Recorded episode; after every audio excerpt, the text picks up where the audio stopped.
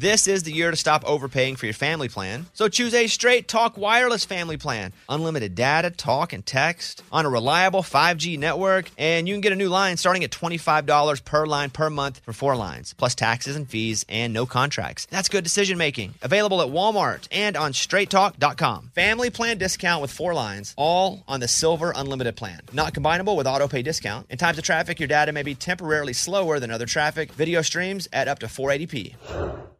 Willie Nelson, Waylon Jennings, Kris Kristofferson.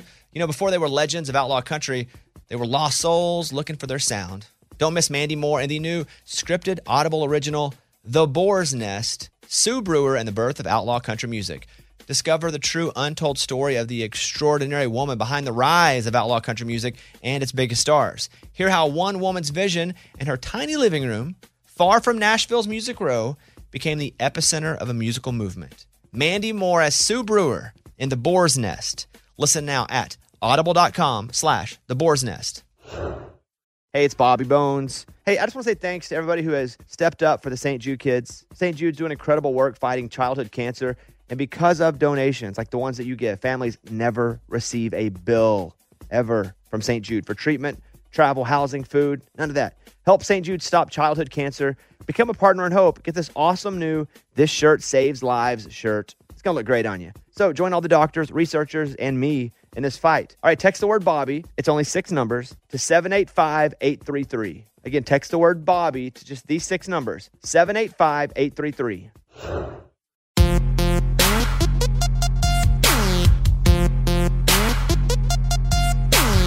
There are some sins of the TBP past that I don't want to pay for, but I'm happy to give some context to the roller coaster that became our career. Episode 426 with Kimberly Perry from the band Perry. Um, so, you know, I wanted to start this by going, hey, I, I want to know, like, your preferred boundaries and talking about your solo career versus the band, but also it's an interesting dynamic because the band is her family. Yeah. And like I wanted to know what she wanted because I now reference that. that a lot of people will reference these really long interviews in their research, just like we do with other people too. And so I kind of wanted her to say it so they would know. Because the last thing that I ever want to do with someone is make them so uncomfortable talking about something they don't want to talk about. I'll definitely go over there if I feel like it needs to be addressed, but I don't want to stay somewhere they're uncomfortable with. So I was like, how much you want to talk about the band? I think Kimberly Perry's awesome. She's great. I was trying to think about like why I like her so much. And I think it she just feels like she's not struggling to figure out what to say because she's just saying how she feels. A lot of artists or a lot of people being interviewed, you're like, okay, what would be a good answer to this? She doesn't really do that. She just says what she feels, and that feels pretty refreshing. And I think that's why. And did we talk about in this her trainer? Did- did- is that Oh yeah, up? that's in there towards the beginning. Yeah, yeah. So, um, okay. So she just released a new EP called Super Bloom on October 27th, which is an extension of Bloom that came out in June. Uh, there's a song on there called Black Corvette, which I didn't know the story about till you hear it. It's a great story. Will you play a clip of the song?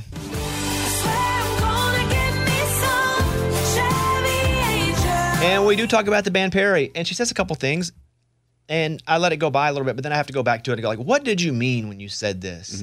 Because my understanding is maybe she thinks everybody has this idea and feels a certain way because she's so involved. When I was just like, I don't think everybody feels this way, but I really enjoyed this talk. Um, the band Perry, for example, "If I Die Young," here's this one here which was massive crossover. I mean, then she did "If I Die Young" 2 on the Super Bloom. Yep. Which is this. So check it out. All right, there you go. Kimberly Perry. Really enjoyed it. Episode 426. Follow her at the Kimberly Perry on Instagram and TikTok and enjoy. Hello, Kimberly Perry. How's it going? It's always weird to do a formal introduction after we've been talking for 15 minutes.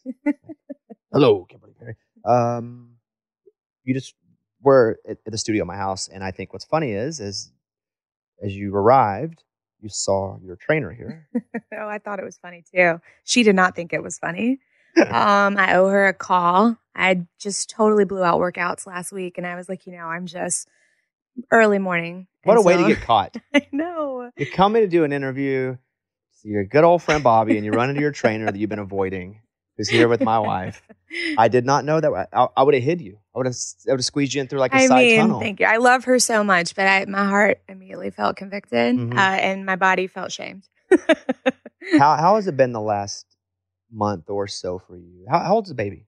so the baby is 12 weeks. It's, it's, been- it's, it's been twelve weeks Can you believe it? I know. Well, I don't know if you posted the Instagram, uh, uh, you know, whatever the, the update.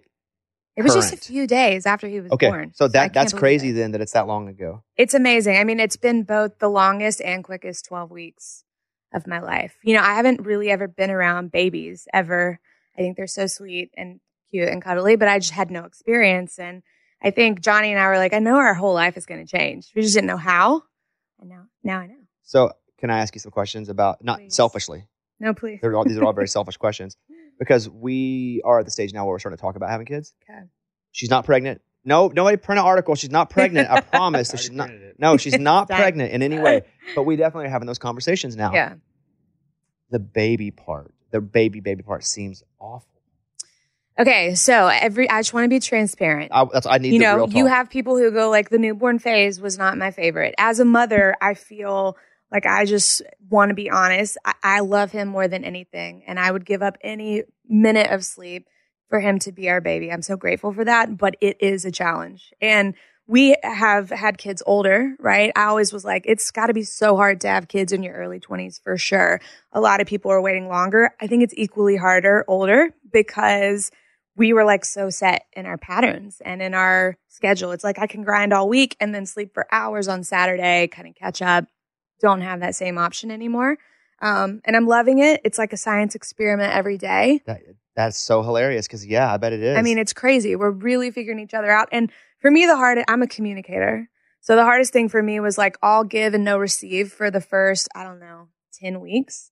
But then the last two weeks, he's like smiling and he's laughing. And we're doing this thing where we can communicate this little gurgle sound. Mhm. And he thinks it's hilarious that we're communicating. So for me, we're getting into that phase where it's like, okay, you're giving me just a little bit of communication back. And so I'm I'm loving that part of it.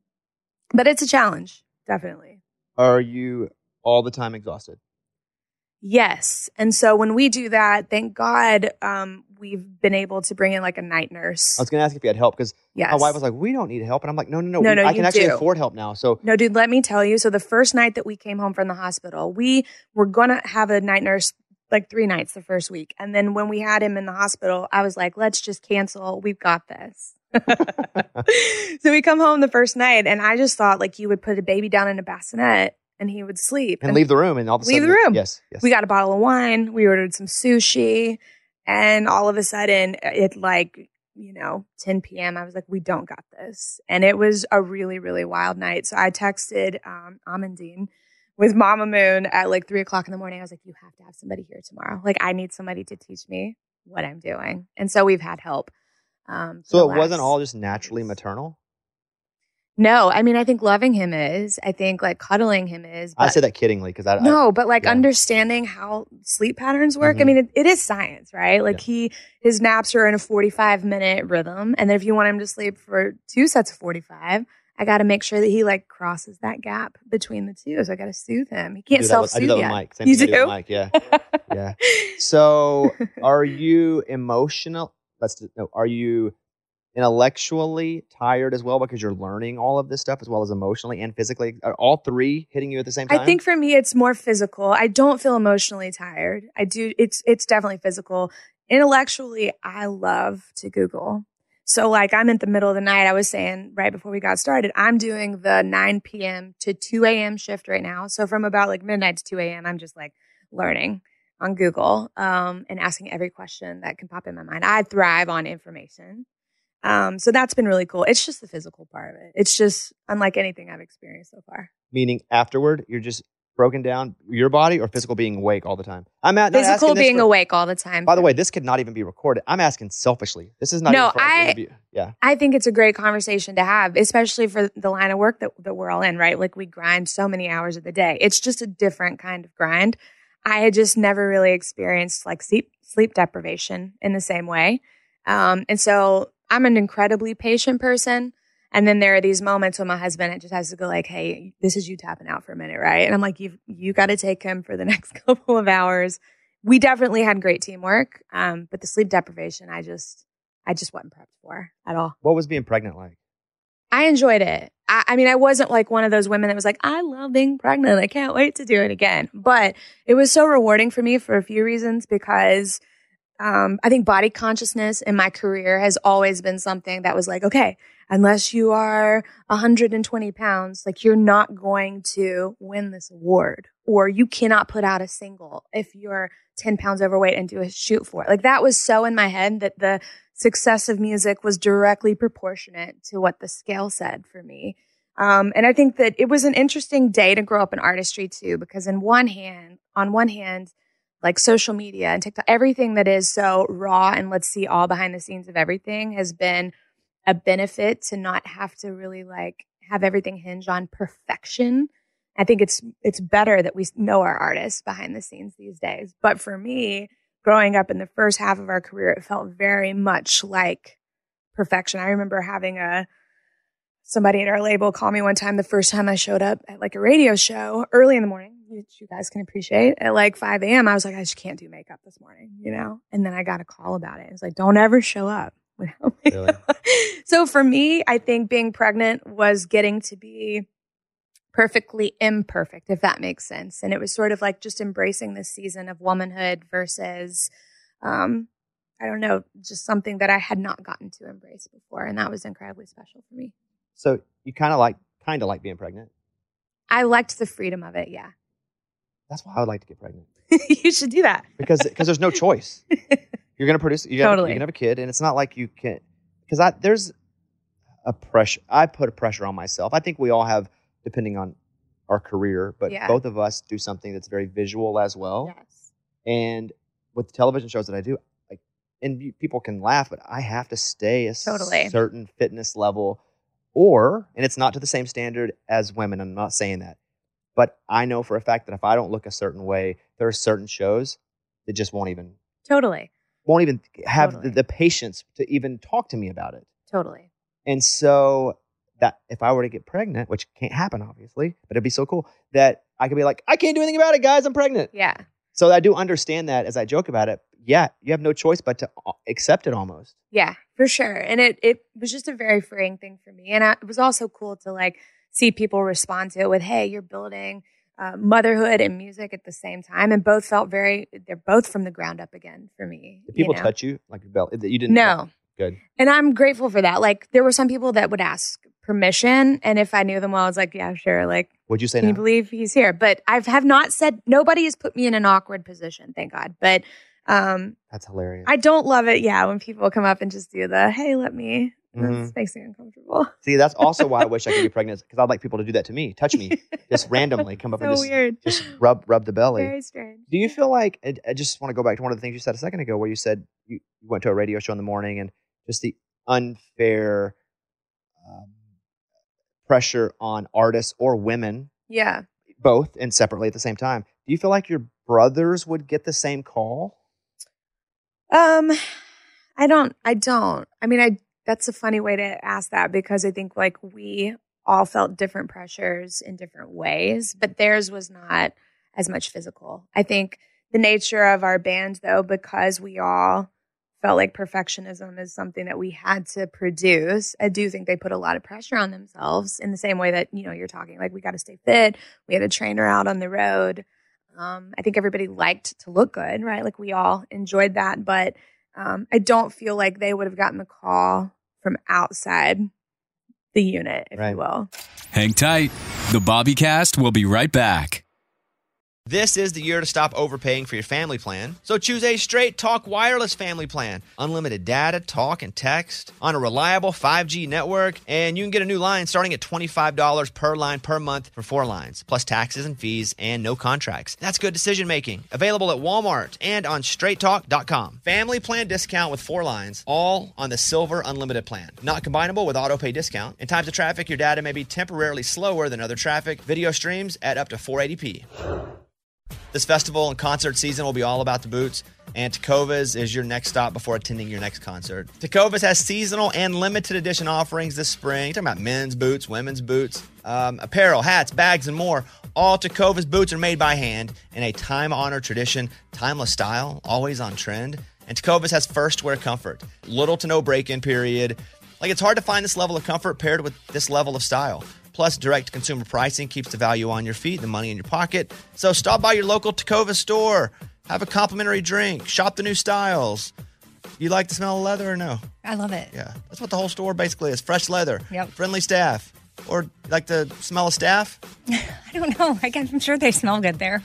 Many stores have leather custom branding to make your boots truly personalized. What a gift, too. Regular live music and events, there is no in store experience like this. If you can't make it to a store, just visit tecovas.com. T E C O V A S.com. T E C O V A S. Yeah. Yeah. Tecovas.com. Find your new favorite pair of boots today. Willie Nelson, Waylon Jennings, Kris Kristofferson. How did the biggest names in outlaw country start a musical revolution? Through one woman's vision from one tiny living room. Don't miss Mandy Moore as Sue Brewer in the new scripted Audible original, The Boar's Nest, Sue Brewer and the Birth of Outlaw Country Music. Discover the true untold story of the extraordinary woman behind the outlaw country music movement and its biggest stars. Brewer shaped the sound and soul of country music as we know it today, despite never picking up an instrument herself. Lovingly dubbed as the Boar's Nest, Sue's Place was an intimate staging ground where a new breed of singer songwriters, wounded souls, wayward upstarts, that's where they would spur each other and tap into something bigger and something realer. Starring Mandy Moore and featuring Ebon Moss-Bachrach as Shel Silverstein and TJ Osborne as Johnny Cash, alongside a full ensemble cast. Audible invites you to enter the boar's nest and experience the rise of a musical revolution. One woman, one time, one place. The Boar's Nest, Sue Brewer, and the birth of outlaw country music. Listen now at audible.com slash the boar's nest.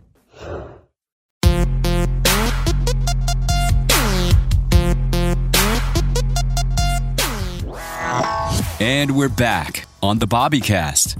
Where do you stand on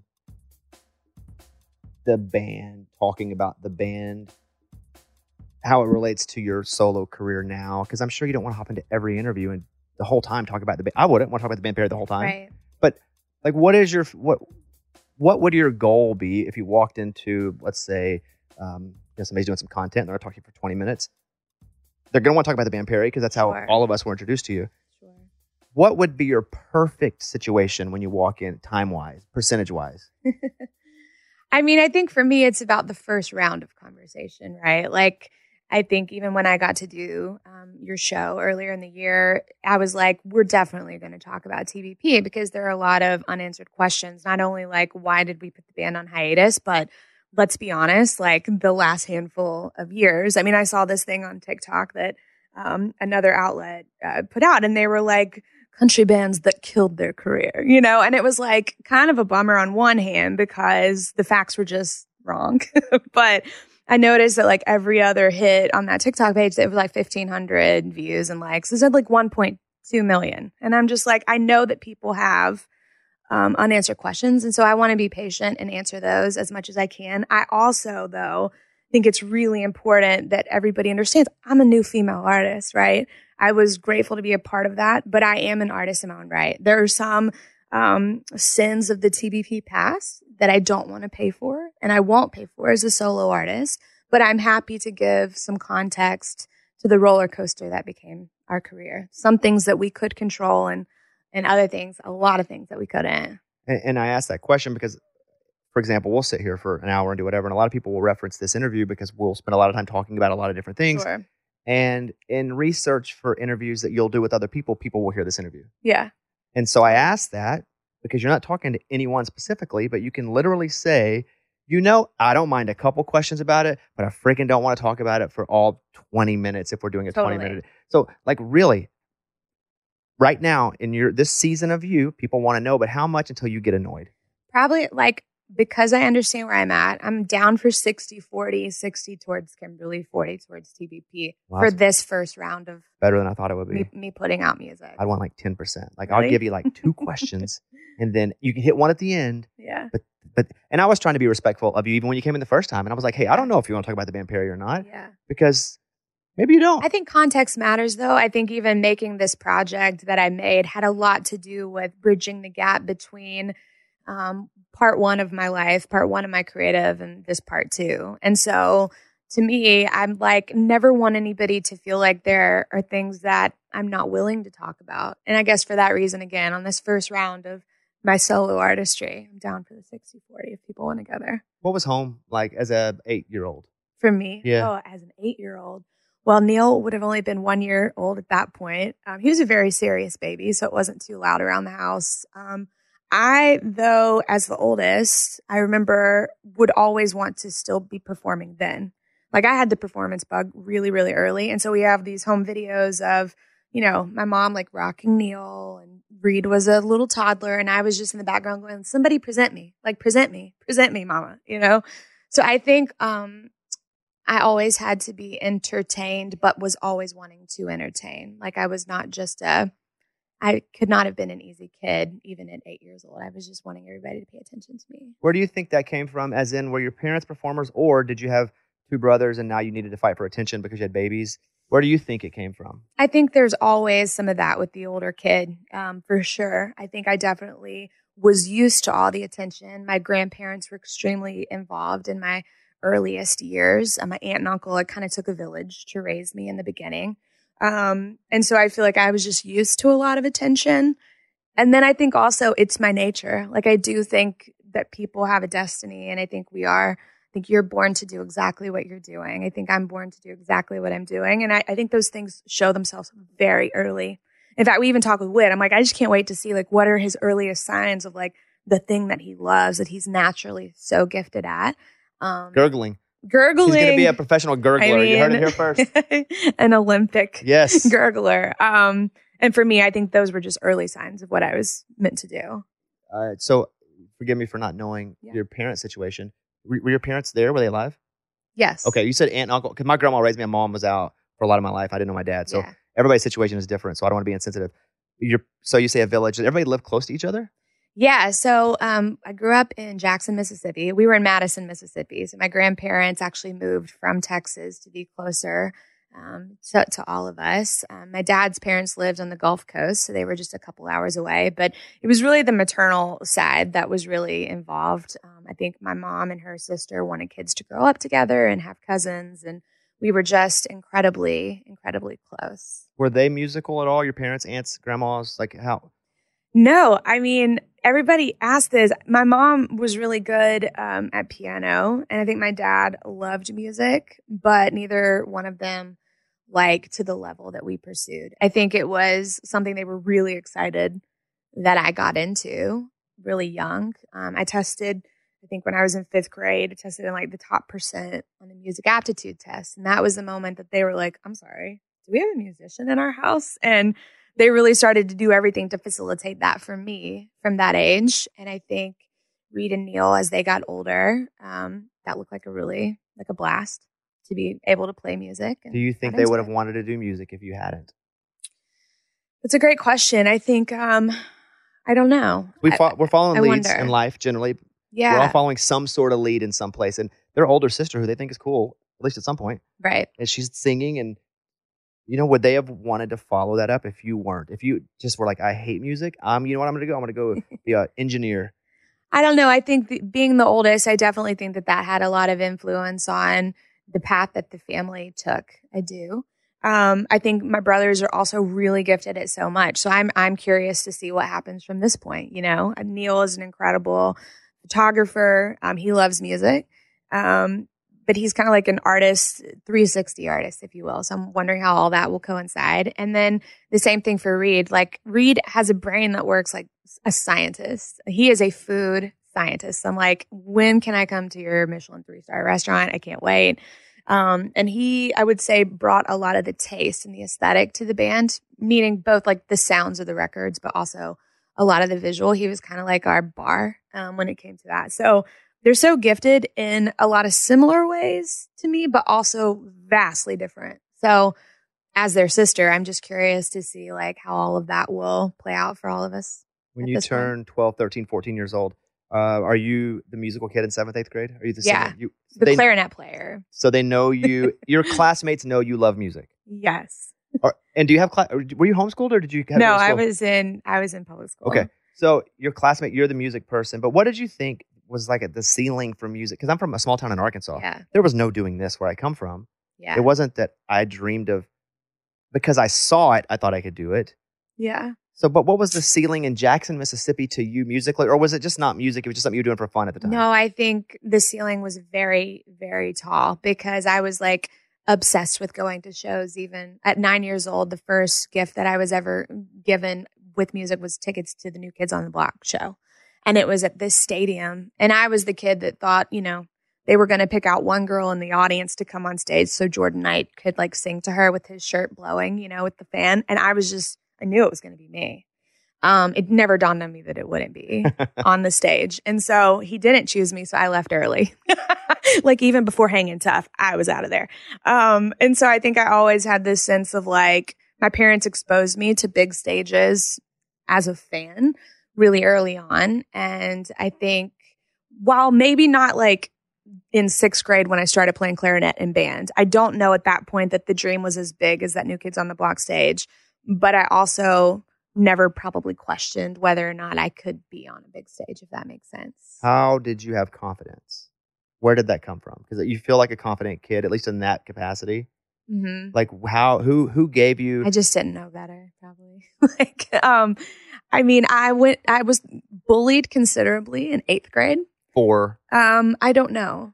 It was other girls at the school, and my parents actually had to take me out halfway in the middle of my eighth grade year. Um, because these girls, like, they just proper tried to jump me after class one day, and I think some guy had said that I had said something really bad about this girl that I didn't say, and I just like was very confused by the whole thing. So I would say pre eighth grade, I didn't struggle with confidence at all. I think after my eighth grade year, that was my first taste of like, somebody doesn't like me, you know, or this whole place is kind of against me in this way. I had never felt that before. And looking back now, I remember when they took me out for the second half of the year, like I couldn't stay awake during the day. And now I was like, oh, I was like depressed, you know, I didn't know that then. Um, but I kind of had to regain confidence at certain pivotal moments in my life. And that was the first one. In my adult life, it would have been post divorce. Um, and so what sometimes had come naturally to me, confidence, hope, I had to regain those pieces at certain moments in life. I'm sorry that happened to you in eighth grade. That's Crazy. That sucks. Yeah, I'm really sorry that happened to you. Uh, so here you are. You're. I, I, just with me th- these cycles of the same things have happened over and over in my life, to where you say, you know, these these girls in eighth grade affected you, and it, it affected you later in different ways. Yeah. It, it did. I mean, it has for me too, right? sure. Like, did it get hard again when you guys achieved a certain amount of success and you could actually start to see the feedback that wasn't good? Did it feel the same at the like almost like that, like at its core? Like sometimes when people will talk bad about me, it'll feel like I'm being beat up again in fifth grade. Yeah. Just first, it just feels like the same. Did it feel like that at all? Yeah, it was like, especially when social media really became a thing.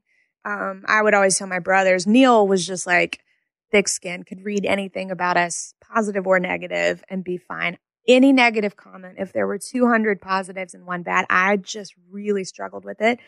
And I think it was, I think it was triggering back to that earliest feeling of almost doom. Like it felt like it's very like doom moment. Like everything's going to fall apart. Everything's going to end based on this one comment. Um, I think I have a lot more of a thick skin now, but only because I've arrived back to a place of confidence in the last like couple of years, to be honest. Um, but yeah, I would feel those way about. I was like, you just can't tell me about it because if I know it exists, it will not get out of my head Right. for days. Yeah, I would. I would have. I would spiral at times. Yeah. It's it's it's hard. And it again, I don't know if you felt this way. It didn't matter how many positives were there and they were absolutely. overwhelming. And you would find the one negative. the one. And I just I couldn't and I had one um I put out this song embarrassingly God Hallelujah. I'm wearing the merch today. Um but I put it out last week and there was so many wonderful comments on my Instagram and there was this one woman who just like it clearly was not about my version of Hallelujah, you know, like the hatred. And I was just like, you know what? I don't even feel this, bless her. I was like, what's going on in her life? She's having a bad day. And I was like, okay, this feels nice to be at this like very arrived moment. And I don't want to welcome nobody test me in this. like, don't fill up the comments, you know, with a million things. Um, just I'll pay attention to it. But it felt nice to go like, this just doesn't hurt. I don't feel this. This is not about me. Uh, and probably because you have through an education, which is hard to do. If it's hard to get an education, and perspective is only gained because you've had to go through crap to get it. yeah. Is that you can at times filter out what matters and what doesn't.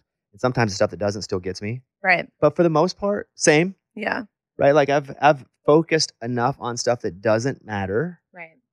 that now I can kind of see it coming and I can sometimes stop the spiral. Right. I still get there at times. Yeah. or if I'm just in a weird place or a bad place and it hits me just right. You're right. I wish we value we. I, I won't insert you into me. I wish I valued because I do value them, but I wish I valued at the same level the positive things. too. It's hard for me to let that in sometimes. And I don't know why that is either. It's almost like um I never yeah, I never let that impact me in the same way as the negativity. And I don't love that about myself. I, I want to let if in we just treated it the same. Well, Yeah. We're not. We're not even. You and I both aren't saying here. We wish that we valued the the, the positive comments more one to one. If Yeah. we just valued it the same, totally. we would still come out a winner because I feel like for the most part, people like me. Right. Some people don't. But I also don't like everybody, so I shouldn't expect everybody to like me, right? Exactly. Now, this is adult perspective that's kind of creeping in on the unhealthy thoughts Right. that I've always had. But if we just valued it the same, like somebody says something nice, somebody says something negative, okay, well, those two are the same. Let's just remove those altogether. We're Right. even. I would just be in the positives. right. But Totally. I, I still, I struggle with still that. struggle with that sometimes Same. too, especially when it's something that's not true. Right. And for me, getting married has been a, a great help because my wife is not in this industry Right. in any way whatsoever. Does not like it. She doesn't hate it, but it's not. She's not drawn to it at all. Right. Actually, she's been drawn less to it being in it because she's like, Mhm. "Oh, I don't like being public. People are mean to her for no reason." Right. So it makes her go, "It's not. It's not for me because I haven't done anything to expose myself to get this sort of criticism." Sure. Like I'm, she'll say, "I'm not you. I'm not trying to create a career where you do have this happen to you. People will have opinions." She goes, "I just exist and people come at me." Right. And so it's made her not enjoy it more than she already wasn't enjoying it. Sure. But it's also been great for me because I can be with someone who isn't sitting in this this tornado of entertainment, if it's TV, radio, music, Right. whatever it It's is. got to be very really grounding. Well, for you, for you. so I know it is for me. that that Yeah. that's what I was going to lead to. So now, when you go home, because you are very involved, yeah. for you have been for a long time in Nashville in music, as big as it gets. Can you go home and since you have someone that's not fully Yeah. in it, not be in it for a bit? Yes. And uh, when I met Johnny, we met down in Dallas during COVID because it did not exist in Texas. Um, and so the first day that we all hung out, it was with a group of people, and we all wound up at this thrift shop. And it just so happened that there was a TBP shirt at the thrift shop, which I was super offended by. I was like, "Who's getting rid of this gold?" Um, That's I hilarious. was really pissed. Yeah. And so he got the shirt and he had no context for anything that I had ever done in music. Like if I Die Young, that's not a song that was on his radar. His taste in music live, very, very esoteric. Like, and it was nice to kind of just have, I don't know, the first person to accept me, just like a hundred percent for me and to know that there was so much purity in that. And like he thought I was hilarious just based on my sense of humor. You know, it wasn't like I'm gonna laugh at your jokes so I can try to like score another day you know, it just felt wholly accepted. And so he still just he understands our world more now just because he's Sure. gotten an up close, you know, view of it. But he doesn't care. he just doesn't care. And it, that helps me also not care about certain things that I would typically obsess over and spin out over. And it's just been nice to go like, hey, I'm building from the ground up again, you know. Grateful for the TBP Foundation. I would say there aren't a million favors that are coming towards my artistry because of that, which I'm totally down for. Um, so we're in some respects, our family is grinding all over again, but it's been nice to have his stability to sort of separate from the way the grind felt the first time. It was full on 24 Yeah. 7 for years, Just con- you know, just consumed. consumed. So it, it, the parallel is hilarious. So my wife, I would, sh- same, right? She usually she had went back to get her graduate degree. She was living in California. She didn't listen to the show. She didn't know anything Yeah. about. And her friend, we had a mutual friend that's from Oklahoma, where she's from. It's like, hey, you two should meet, you know, whatever. It, was, it was also an organic meet. Everything Yeah. about it was what it shouldn't have been, which was organic.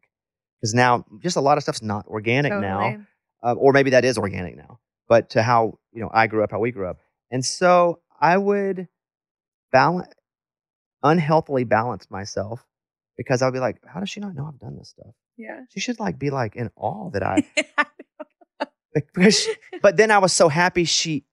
I it was like I would never let myself be fully happy because I was I loved it. She didn't give a crap about it. I know. But then I was kind of like, But like, but- no, a little but bit. like gas me up a little bit because of like my achievements. totally. I feel that. And so I'm I'm it's been a high wire that I've my ego has had to walk a little yeah. bit because there are times and she'll tell me she'll go hey would you please let me know when something's a big deal Right.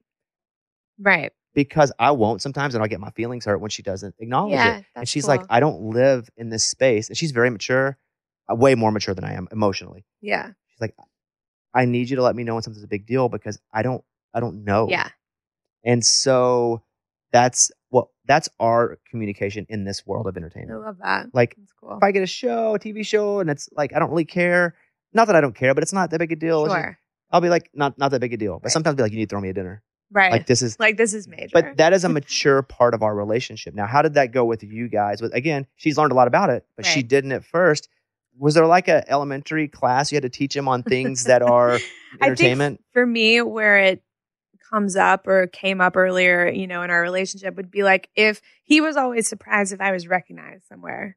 He's like, I'm sorry, wait, how does that person know you? And I was just like, you should just do a deep dive. You know, like I I'm not really a person that ever felt um like a star or like a celebrity, really. We were so inside our bubble of just grinding that I don't know that there were many times that we just sort of sat and enjoyed that side of it. Um, Do you regret not enjoying that side of it, or do you think that actually allowed you to succeed more because you didn't? Yes and no. I, I wish that I had felt the um, the fruit of the labor a little bit better. Like I think that would have felt nice. I do think it helped us grind, but I also think it made us not compromise in certain moments that we should have to keep our career trajectory a little more stable. Like I feel like if I understood from the outside looking in or looking at us how much there were parts of TBP that were so revered. Um, despite what was happening like behind the curtain, which was really complex at that time professionally with the people we were working with, I would have gone, let's protect this and figure out how to navigate what's happening. The Wizard of Oz behind the curtain, let's figure that out to really protect and guard what we have here. Um, so for that reason, I wish I had understood it a little bit better. The Bobby Cast. We'll be right back. This is the year to stop overpaying for your family plan. So choose a straight talk wireless family plan. Unlimited data, talk, and text on a reliable 5G network. And you can get a new line starting at $25 per line per month for four lines, plus taxes and fees and no contracts. That's good decision making. Available at Walmart and on straighttalk.com. Family plan discount with four lines, all on the silver unlimited plan. Not combinable with auto pay discount. In times of traffic, your data may be temporarily slower than other traffic. Video streams at up to 480p. This festival and concert season will be all about the boots, and Tecovas is your next stop before attending your next concert. Tecovas has seasonal and limited edition offerings this spring. You're talking about men's boots, women's boots, um, apparel, hats, bags, and more. All Tecovas boots are made by hand in a time honored tradition, timeless style, always on trend. And Tecovas has first wear comfort, little to no break in period. Like it's hard to find this level of comfort paired with this level of style. Plus, direct consumer pricing keeps the value on your feet, the money in your pocket. So stop by your local Tecovas store, have a complimentary drink, shop the new styles. You like the smell of leather or no? I love it. Yeah, that's what the whole store basically is fresh leather, Yep. friendly staff. Or like the smell of staff? I don't know. I guess, I'm sure they smell good there. Many stores have leather custom branding to make your boots truly personalized. What a gift, too. Regular live music and events, there is no in store experience like this. If you can't make it to a store, just visit tecovas.com. T E C O V A S.com. T E C O V A S. Yeah. Yeah. Tecovas.com. Find your new favorite pair of boots today. Willie Nelson, Waylon Jennings, Kris Kristofferson. How did the biggest names in outlaw country start a musical revolution? Through one woman's vision from one tiny living room. Don't miss Mandy Moore as Sue Brewer in the new scripted Audible original, The Boar's Nest, Sue Brewer and the Birth of Outlaw Country Music. Discover the true untold story of the extraordinary woman behind the outlaw country music movement and its biggest stars. Brewer shaped the sound and soul of country music as we know it today, despite never picking up an instrument herself. Lovingly dubbed as the Boar's Nest, Sue's Place was an intimate staging ground where a new breed of singer songwriters, wounded souls, wayward upstarts, that's where they would spur each other and tap into something bigger and something realer. Starring Mandy Moore and featuring Ebon Moss-Bachrach as Shel Silverstein and TJ Osborne as Johnny Cash, alongside a full ensemble cast. Audible invites you to enter the boar's nest and experience the rise of a musical revolution. One woman, one time, one place. The Boar's Nest. Sue Brewer and the birth of outlaw country music. Listen now at audible.com slash the boar's nest.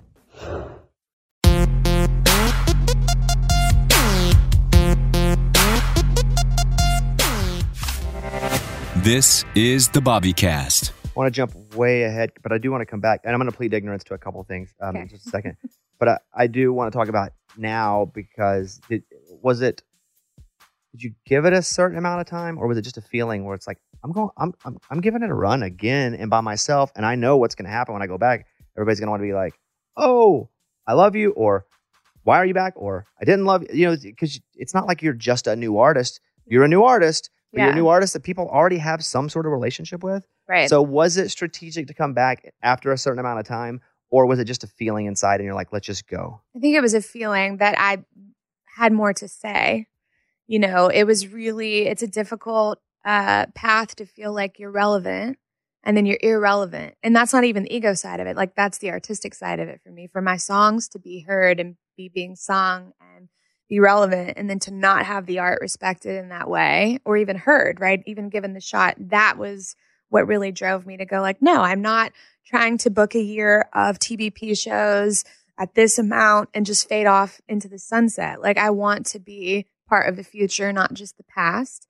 And I understood what that meant, which is like start from the bottom again. And there's a grind that comes with that. But for me, it was about the relevance of the songs and the art, um, being modern and being future oriented and not just past oriented. Did you have a certain piece of creative content? Uh, that could be a song, it could be a poem or whatever that made you go, oh God, I, I don't want to just be that person that everybody knows me for. Like I want to be my own. But was it based on anything that was kind of a trigger point for you, or did you just always know and you were just kind of at one point I'm going to get back in? I spent a lot of time during COVID writing songs by myself with my acoustic guitar. And by nature, I'm a folk writer. Like If I Die Young is a folk song, right?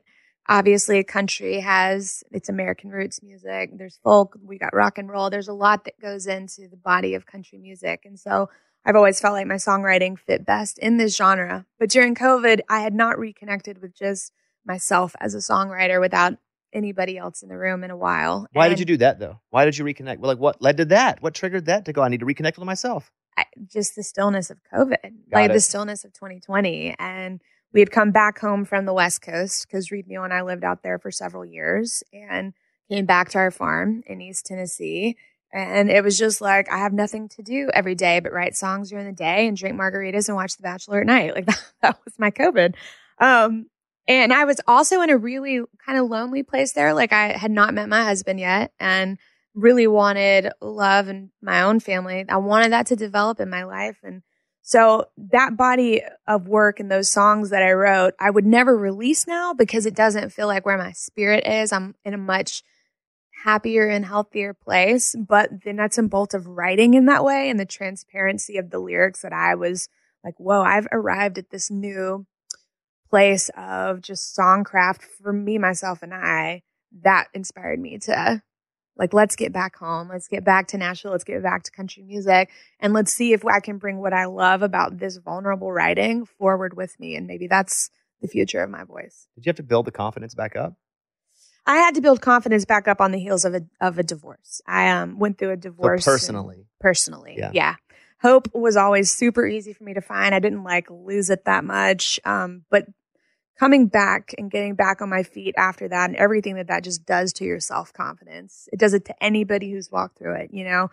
Um, that took a minute to rebuild. What do you mean? I haven't, I haven't been through a divorce. Hopefully, I, I didn't get married until I was 40. So Yeah. I waited a long time. Never thought I was going to get married. yeah. Never really wanted to get married until I met my wife. Yeah. And so I'm gonna again, I'm asking these questions not because I want anyone to be like, oh, look at the. I'm gen- generally Sure. curious, and I feel like we, you and I can talk openly. And For sure.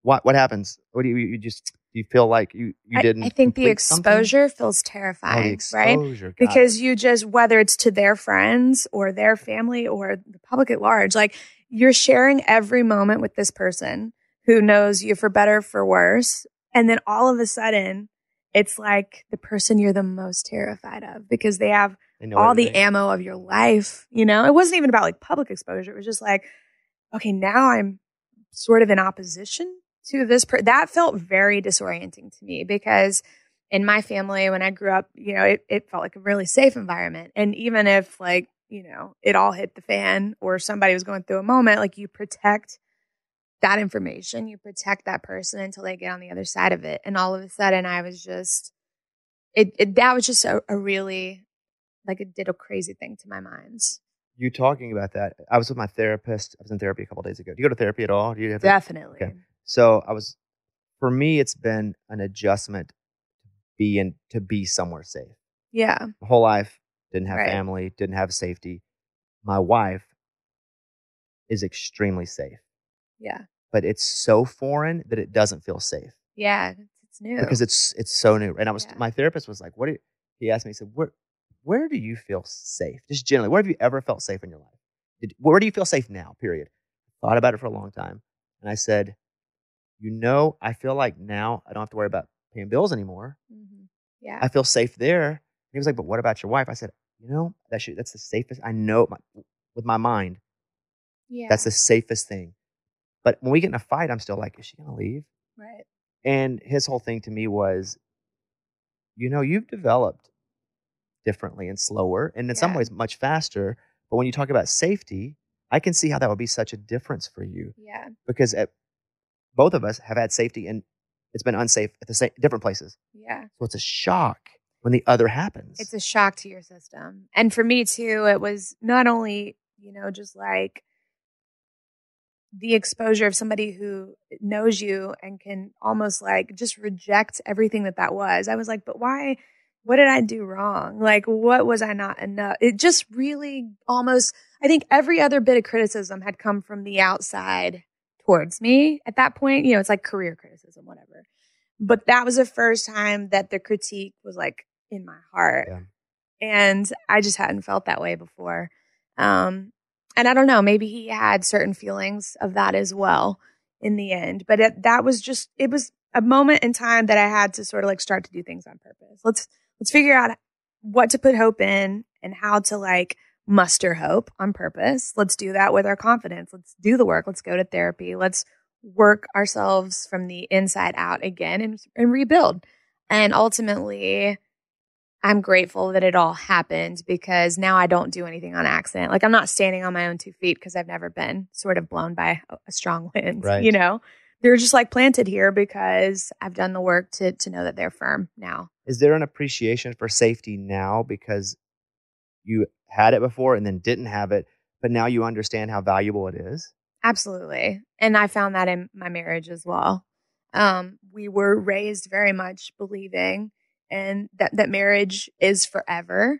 And that we, when we said I do and we eloped to Vegas at midnight after eight months, you know, it was like, this is us deep diving forever. And I think we both approach our marriage like that every single day. And you have to, right? Because a lot of crazy stuff has even happened the last couple of years that we've already walked through as a couple. And it's the security though of walking through it with somebody who's not just gonna like leave or it's gonna feel too much for. He'll never get to that point. He has really strong emotional shoulders, you know? Really? Yeah. And he helps me shoulder all the things and vice versa. He's had a lot of, um, the inception of his life had some really crazy experiences. And the first weekend we hung out, we just shared all that with each other. And I was like, this is my person. This Cool. is a safe spot. Uh, he is one of the riders on Black Corvette. He is, yeah. How? What? When? So we started Black Corvette actually at our honeymoon. Um, we honeymooned in Palm Springs for a month, and we did it a month. a month. Yeah, Wow. it was really really fun. But we did it in like August of 2021, and it, like heat wave. Like I mean, I think the heat index was like 115. It was so hot. The AC went out at our Airbnb. It was just like amazing. We stayed in the pool all day, drank palomas all day. It was so much fun. Um, but we had some guitars out there, and I really wanted to tell the story of kind of like the Black Corvette is our spirit animal. Um, because when we decided to elope, it was very spur of the moment. We were in LA and we wanted to drive to Vegas, but I was like, we got to put some like tests in here. If this is the right thing to do, like if somebody will let us rent a black Corvette and drive it from No LA to Vegas and we can do it today, then this is meant to be today. If not, we cannot go get That's married. that's really what happened. Yeah. And so, like, the first guy that we called, um, uh, I name dropped, and he was a fan of the band. He's like, I trust you to take my car. And so they let us take it on a road trip to Vegas and back. So you found a black Corvette. we did. First call we made. And I was like, okay. And then everything, like, we didn't have an efficient, and the Little White Wedding Chapel was closed early. They closed like 8 p.m. We weren't going to make it till 10. So I was like, man, I don't know. I guess we just like start taking off in this Corvette and the pieces will fall in place. And so I just Googled like 24 hour efficient. And there was this woman who went to Vanderbilt, got her divinity degree there, worked Glen Campbell's Gentle on My Mind when it was a radio single, which is like the song that we got our Grammy for, for re recording. And she and her husband, who looked just like Kris Kristofferson, um, showed up and married us at midnight. Where? We were at the Wynn. We just got a hotel room and The black Corvette thing blows my mind. That that you guys were like, if we can find, and you found a black Corvette. Yeah. So every time we see one now, it's like, pay attention. We're either on the wave or something is coming to us. Like we need to pay attention. Do you guys own one? Not yet. No. And now we have a baby. I'm like, okay, I guess we can use this for date night with the whole two seats, but uh, we don't yet. you you're only three months into having a baby, and so again, your life has shifted, and you've had to modify in ways that you don't even understand. You're gonna always have to do it. Yeah. I'm, I'm told. I don't know. What do I- What do I know about? I'm told too. I don't Right. know yet, but I believe them. and what I like about having this conversation with you is how you let it. You're like, I was never around babies. Me either. Mm-mm. So, do you got?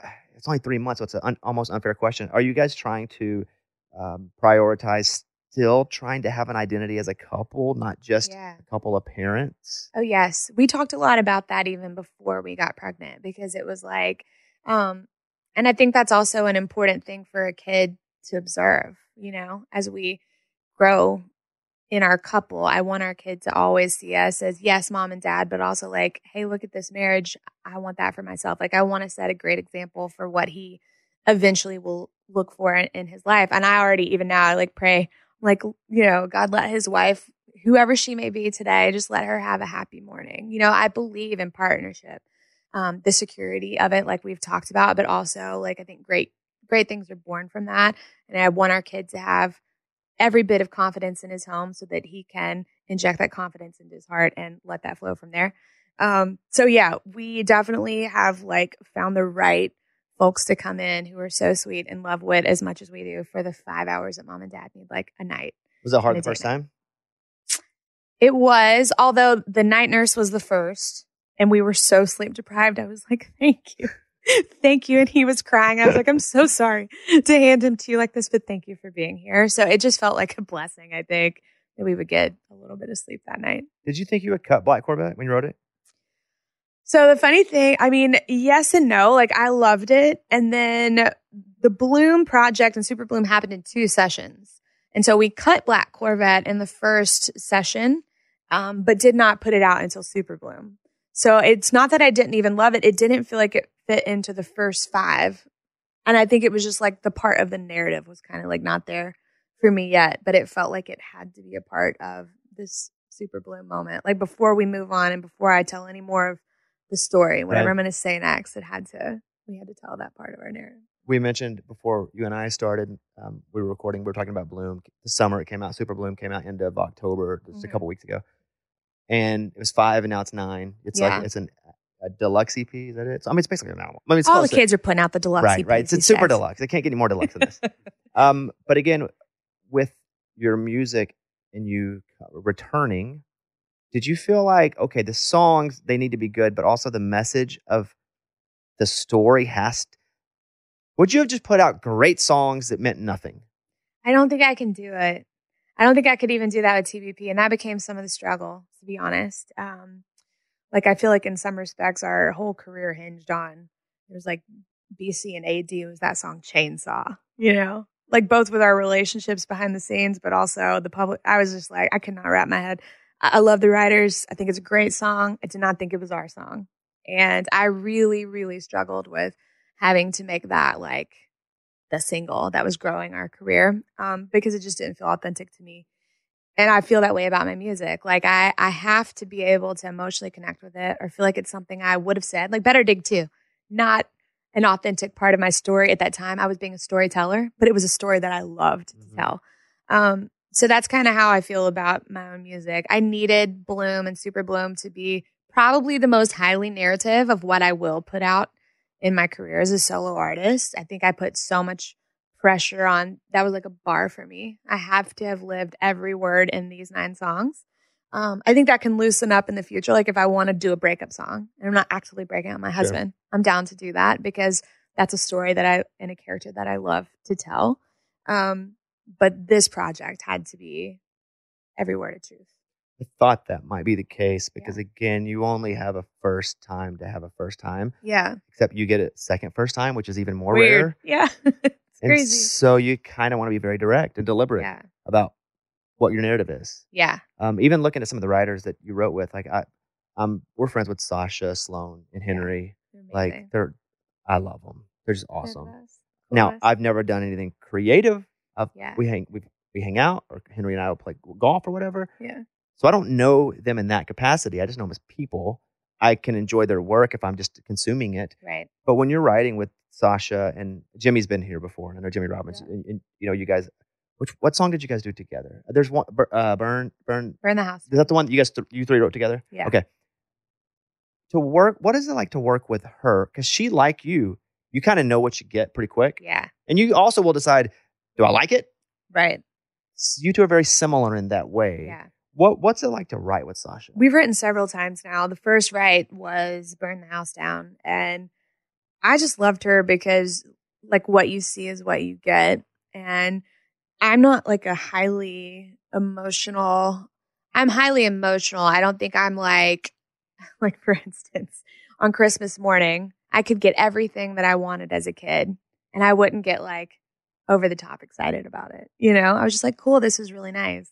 I feel like Sasha is very much wired in the same way. Like our temperaments are very compatible in the writing room.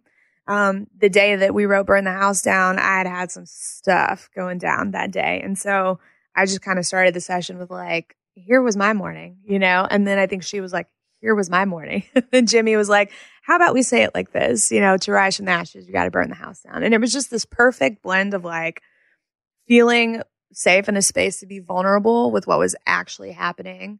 And also her sense of melody and the way that she has her little dark tinge and the way that she mm-hmm. likes to write things, I totally resonate with. Um, it just really felt very meant to be. And it was a really quick write. We work well together. I'm such a fan of her work. Same. I like her as a person, but I can definitely separate the two. Yeah. Because I don't ever work with her. Right. I'm such a fan of her her work and her writing Good. and her yeah. amazing. and it's just like you know what you're getting. Even musically, you just know yeah. who you're getting. You listen to a song and a half. It don't matter if it's, and most of them are not up tempo. Right. But you did, you know who that is. But I feel For the sure. same way with you a bit with even with this project.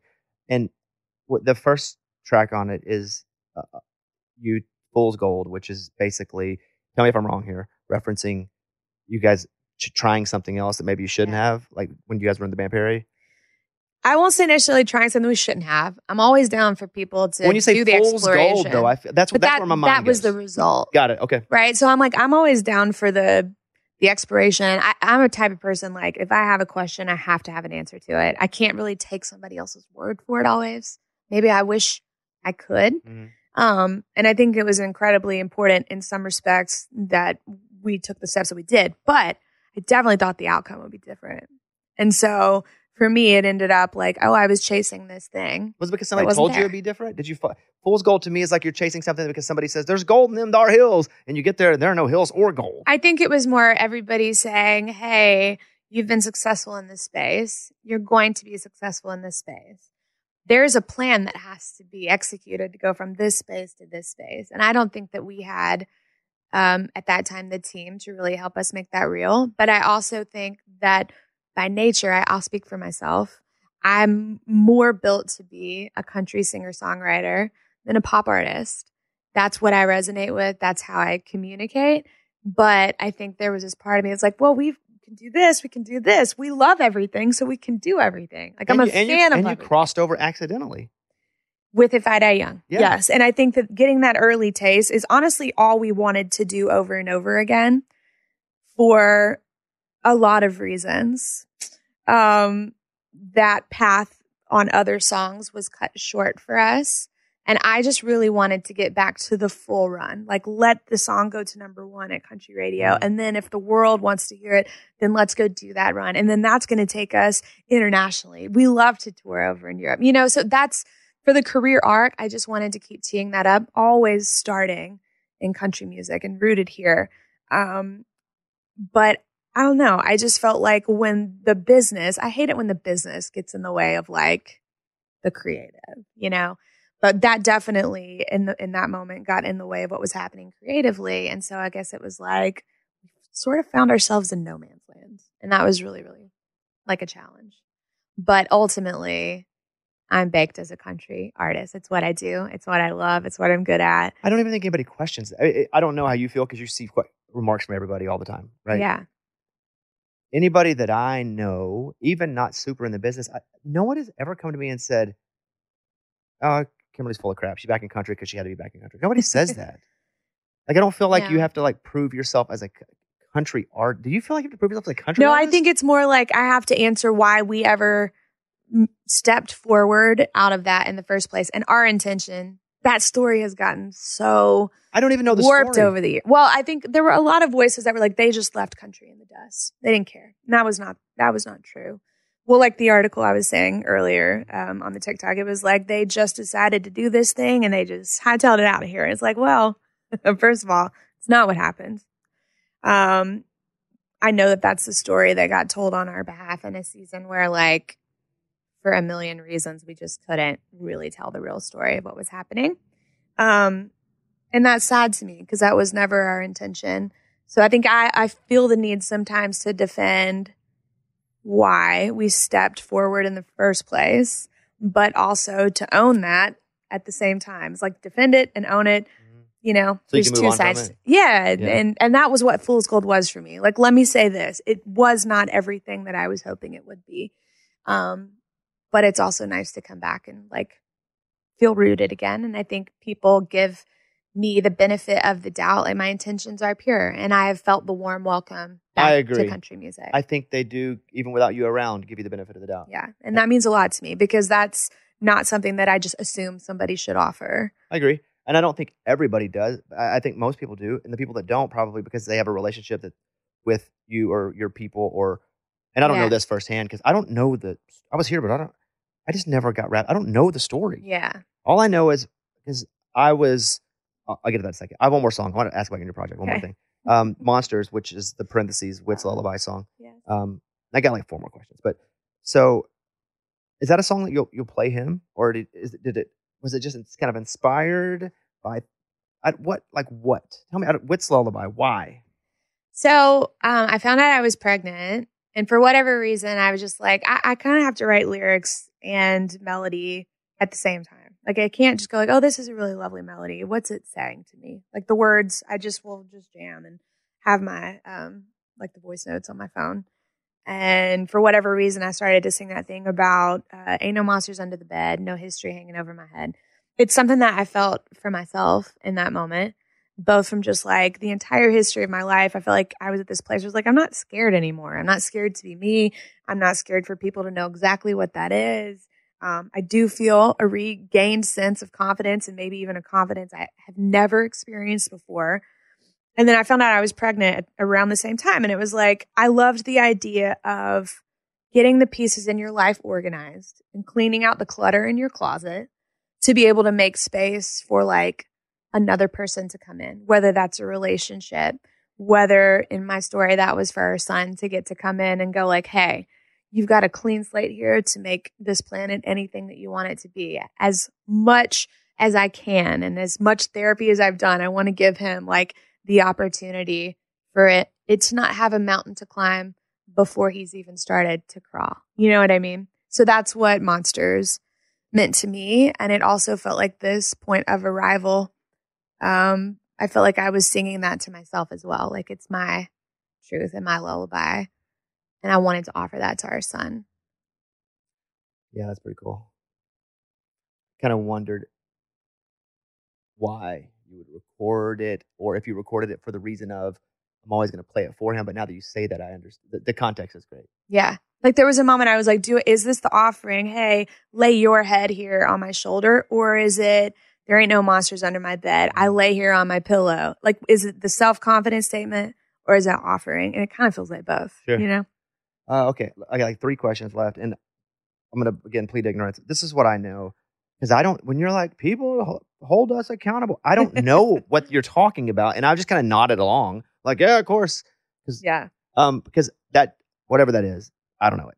The only thing that I remember is, and I don't know who your who your management is now, but I, I am at Red Light, and yeah. and I know you guys were there. and They were like, yeah, uh, the Band Perry's leaving Red Light. And I was like, okay, and that was it. That's all I ever knew. Yeah. And then I saw on Instagram, like, wait, maybe yellow, black or yellow. Again, I don't even remember. What the color of the moment? Yeah, like the live forever moment. Maybe don't remember. Yellow. But that's all I remember. Yeah. But I, there, to me, I never felt any sort of they are terrible, they suck, they left. But I'm not in the space that you're in. What do you think was the unfair narrative, and why do you think that was it? Well, let me say it this way. I'm just confused. I feel like sometimes when, and I feel like I see this sometimes from other artists who have stepped out of the space. You feel like you're fighting with everybody when there's a challenge going on, like behind the scenes. Because, like record label. Yeah. Got it. Okay. You feel like you're fighting a genre for your identity and like to grow and to be rooted here, but also like explore and get to expand.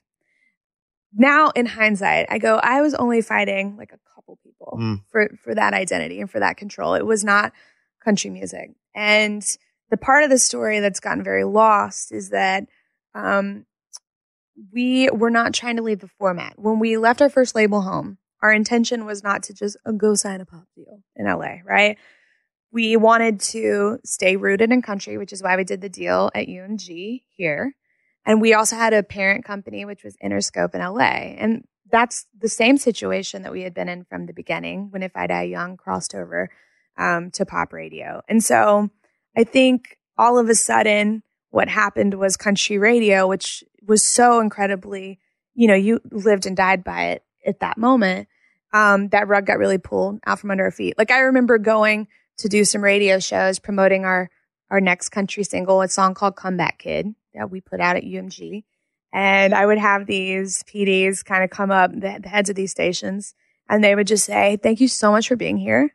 I cannot play this song. Because? Because they had been told that it was an act of aggression if they played it and that they were not to support us anymore. Okay, so this is a situation where, and don't fill in any blanks here, this situation where it's somebody or some unit is powerful you're, forces. You're, you're not aligned, and because you're not aligned, their alignment wins. Correct. Which makes sense to me because, you know, at that point, gatekeepers were such a yeah. such a powerful force and that was a really heartbreaking thing and it just kept happening and so um, the the head of our new label at that point they called us on like a saturday and they just said hey um, these waters are really turbulent and so we don't know how to protect you here and help you keep mm. growing keep going i guess and like see if this can break over in the other side uh, it pop and so it was really scary. And it was also like, man, this is such a bummer because I feel like we just gave all of this time to build this this foundation and now it feels like the rug has been pulled underneath our feet. All that to say, that's nerdy music business stuff. But But I need that context because I didn't know what you're talking about, yeah. honestly. And I was like, And so oh, it's really it's incredibly hard sometimes to see it's less hard now because there's so much time in the rear view. But when somebody brings the story back up like the band that killed their own career, it's just like, well, you know, there's a lot that you couldn't see that we were we were dealing with and struggling through. And um, we love country music. As the band perry it was never our intention to have that in the rear view. We just wanted to continue to grow and be ourselves at home here. And also as if i die young did have it expand as large as it could in the world right? Like that's the dream for everybody. Um, so i think in my solo artistry it's just important for me to be a defender when i can and fill in some of the blanks that people are curious about um, and to really like protect our legacy as much as we can. I'm incredibly proud of what, what the band Perry balance did. all three of those things are. What a Yeah. balance. yeah, Adding to protect your legacy is quite the balance yeah, with how we started this. Like how much, like if I were me, I wouldn't want to talk about it that much because I'd want people to be like, this is the new. But at the same time, it is very important to you. yeah, And you want to make sure that it hasn't been confused over time. totally. And I think sometimes silence just allows things to Absolutely. For sure. Silence gets filled in, and it ain't ever good for the person that's being silent. Let's take a quick pause for a message from our sponsor. This is the year to stop overpaying for your family plan. So choose a straight talk wireless family plan. Unlimited data, talk, and text on a reliable 5G network. And you can get a new line starting at $25 per line per month for four lines, plus taxes and fees and no contracts. That's good decision making. Available at Walmart and on straighttalk.com. Family plan discount with four lines, all on the silver unlimited plan. Not combinable with auto pay discount. In times of traffic, your data may be temporarily slower than other traffic. Video streams at up to 480p. This festival and concert season will be all about the boots, and Tecovas is your next stop before attending your next concert. Tecovas has seasonal and limited edition offerings this spring. Talking about men's boots, women's boots, um, apparel, hats, bags, and more. All Tecovas boots are made by hand in a time-honored tradition, timeless style, always on trend. And Tecovas has first wear comfort, little to no break-in period. Like it's hard to find this level of comfort paired with this level of style. Plus, direct consumer pricing keeps the value on your feet, the money in your pocket. So stop by your local Tecovas store, have a complimentary drink, shop the new styles. You like the smell of leather or no? I love it. Yeah, that's what the whole store basically is fresh leather, Yep. friendly staff. Or like the smell of staff? I don't know. I guess I'm sure they smell good there. Many stores have leather custom branding to make your boots truly personalized. What a gift, too. Regular live music and events, there is no in store experience like this. If you can't make it to a store, just visit tecovas.com. T E C O V A S.com. T E C O V A S. Yeah. Yeah. Tecovas.com. Find your new favorite pair of boots today. Willie Nelson, Waylon Jennings, Kris Kristofferson. How did the biggest names in outlaw country start a musical revolution? Through one woman's vision from one tiny living room. Don't miss Mandy Moore as Sue Brewer in the new scripted Audible original, The Boar's Nest, Sue Brewer and the Birth of Outlaw Country Music. Discover the true untold story of the extraordinary woman behind the outlaw country music movement and its biggest stars. Brewer shaped the sound and soul of country music as we know it today, despite never picking up an instrument herself. Lovingly dubbed as the Boar's Nest, Sue's Place was an intimate staging ground where a new breed of singer songwriters, wounded souls, wayward upstarts, that's where they would spur each other and tap into something bigger and something realer. Starring Mandy Moore and featuring Ebon Moss-Bachrach as Shel Silverstein and TJ Osborne as Johnny Cash, alongside a full ensemble cast. Audible invites you to enter the boar's nest and experience the rise of a musical revolution. One woman, one time, one place. The Boar's Nest, Sue Brewer, and the birth of outlaw country music. Listen now at audible.com slash the boar's nest.